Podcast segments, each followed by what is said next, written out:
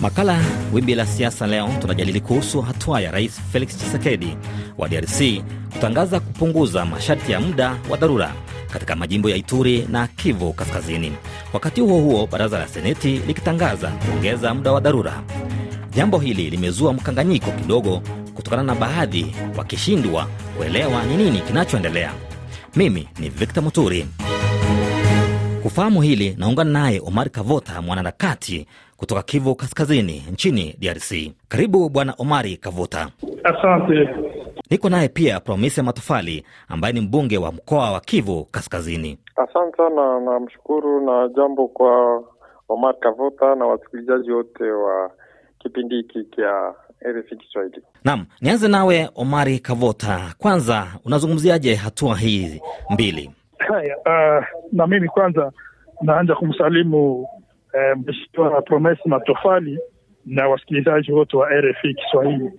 Wakati tumefata hotuba ya rais wa nchi, Rais Felix Tshisekedi, na kuifata kwa makini, itafahamika kuwa Rais Felix Tshisekedi hakuondoa hiyo uh, huo muda wa dharura ambao unaendelea katika mikoa ya Kivu ya Kaskazini na Ituri, lakini itaonekana ya kuwa yeye amepunguza ukali wa hiyo serikali ambayo ni eh, ni ya muda wa dharura, na kuna mipangilio fulani fulani ambayo ilikuwa kama uh, kabisa kwa kwa uh, raia ambayo amepunguza kwa mfano kutotembea usiku, eh, andamano ambayo ilikuwa ina, inapigwa marufuku ama uh, kufanya uh, mijadala uh, ambayo inaweza kuwa pengine ni ya kisiasa ama ni ya uh, ni ya ambayo inaelekea masuala ya, ya usalama na, na vingine. Ni hayo mambo ambayo uh, rais ame, ameweza kupunguza. Amesema hayo mambo yarudia kama kawaida kuhusu vyombo vya sheria ameweza kusema kuwa vyombo vya sheria ambavyo ni vya kiraia vile ambavyo mamlaka yake ilikuwa imepewa kwa kwa kwa, kwa, kwa vyombo vya sheria vya kijeshi vinarudilia na mamlaka yake, na hiyo ndiyo mambo ambayo yameweza kuwa kama e, ina, inabadilika, lakini yeye mwenyewe rais hakuweza kuondoa hiyo mpango wa dharura, na hiyo haiwezi kuwashangaza walio wengi, wakati inaonekana Senate na baraza la bunge kuweza kuendelesha uh, ku, ku, ku, ku, kuweza kuendelesha hiyo hiyo muda wa dharura katika mikoa hii miwili. Bwana Omar, shikilia papo hapo. Je, nawe Promise Matofali, kama mbunge, unafikiri vipi mwananchi wa kawaida hapo anaelewa nini juu ya hatua hizi? Asante sana. Ni kwamba ni mshangao sana kuona ya kuwa tunaendelea kubakia ndani ya hali kama hii kuona la ya kuwa uh, kutoka kipindi Rais Tshisekedi amefika kwenye e, nguvu mjini hii e, Kongo, anaendelea kuongoza nchi bila kufatana na katiba yake. Ni kitu yenye inaendelea kushangaza sana, kwa sababu ukiweza muuliza kama hivyo vitu vyenye ameweza sema vinatoka wapi, vinapatikana wapi ndani ya katiba yetu ya nchi hautapata. Kwa sababu katiba yetu inasema inawezekana kuwa e, e, etat de siege au kama hakuna ni kusema hakuna, lakini leo unakuta kunakuwa mchanganyiko, kunakuwa wakubwa wenye wako kwenye etat de siege, kunakuwa wakubwa wenye hakuna etat de siege.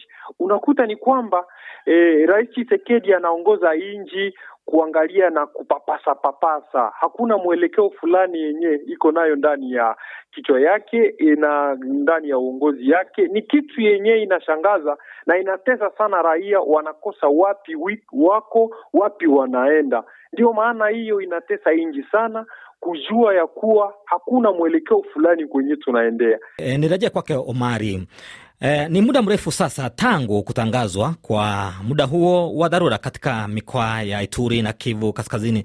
Unafikiri kuna mafanikio yoyote? Wakati rais mwenyewe ameweza kufanya hotuba yake, ameweza kuonyesha kuwa amekadiria. Amekadiria nini kinachoendelea, sababu wakati amechukua uh, hiyo hatua ya kuweza kuweka uh, serikali ya ya dharura katika maeneo haya ni kwa sababu uh, mikoa hii ilikuwa katika tishio tishio ya ya kuweza ku, kupotea sababu ya ukosefu wa usalama, na mwenyewe alipochukua hiyo hatua alisema ya kuwa amefanya hivi kwa ruhusa ya katiba na uh, mheshimiwa uh, Promes Matofali anafahamu ya kuwa katiba yetu ya Kongo kwa vipengele vyake vya mia moja uh, makumi nne na nne na mia moja makumi nne na tano na na themanini na tano vinaonyesha ya kuwa kwa ma, katika mazingira fulani baada ya rais ku, ku, ku, kukaa na viongozi wa bunge na senate anaweza kuchukua hiyo hatua ya serikali ya dharura. E, na Mheshimiwa Promise, umesikia kauli yake Omar Kavota. Je, unazungumzia nini kuhusu kauli hiyo? Hii anaweza sema hiyo, lakini amesema kitu ya maana sana, ni kwamba wakati Rais Tshisekedi aliweza kamata hiyo hatua, ilionyeshwa ya kwamba hakuna kitu yenyewe itaendelea. Ni kwamba wakati alikamata hiyo hatua hey, mauaji ilikuwa iko Beni, wakati leo mpaka leo mauaji yanaendelea. M23 ilikuwa haiko ndani ya mitaa yetu ya Ruchuru, Masisi, Nyiragongo. Leo M23 imeshambulia na mpaka leo ingali hapo. Ni kwamba unajua ya kuwa hiyo hatua aliyokamata aliikamata tu ni kikartasi, lakini hakukukuwa mpango fulani yenyewe ilikamatiwa kusema bon, tunakamata hiyo mpango, kutakuwa operesheni yenyewe itaweza fanyika, kutakuwa vitu fulani vyenye vitaweza fanyika. Ni kwamba kuko vitu unakosa ya kama inakuwa nini raia wote wa Nord Kivu na Ituri ukienda wauliza, wote wameomba hiyo kitu kiondoshwe. Ni kushukuru sana e, Mheshimiwa Promise Matofali. Nirejea kwake Omar Kavota. DRC inaelekea kwenye uchaguzi mkuu wa urais.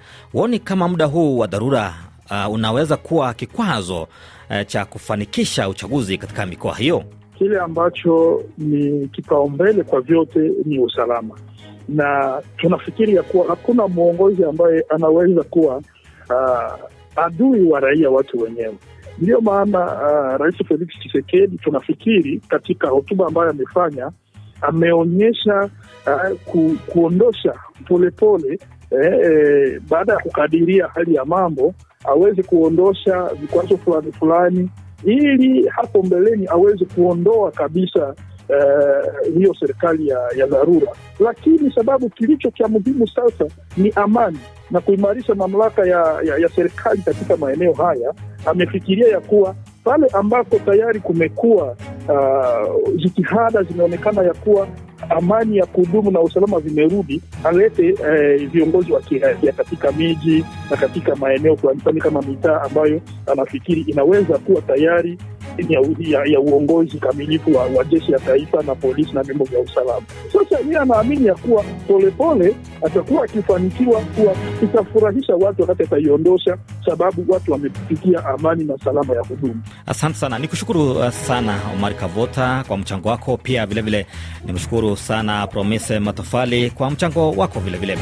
Ni kushukuru pia msikilizaji. Shukrani pia kwa mwenzangu Ali Bilali kwa kufanikisha makala haya. Jina langu ni Victor Muturi.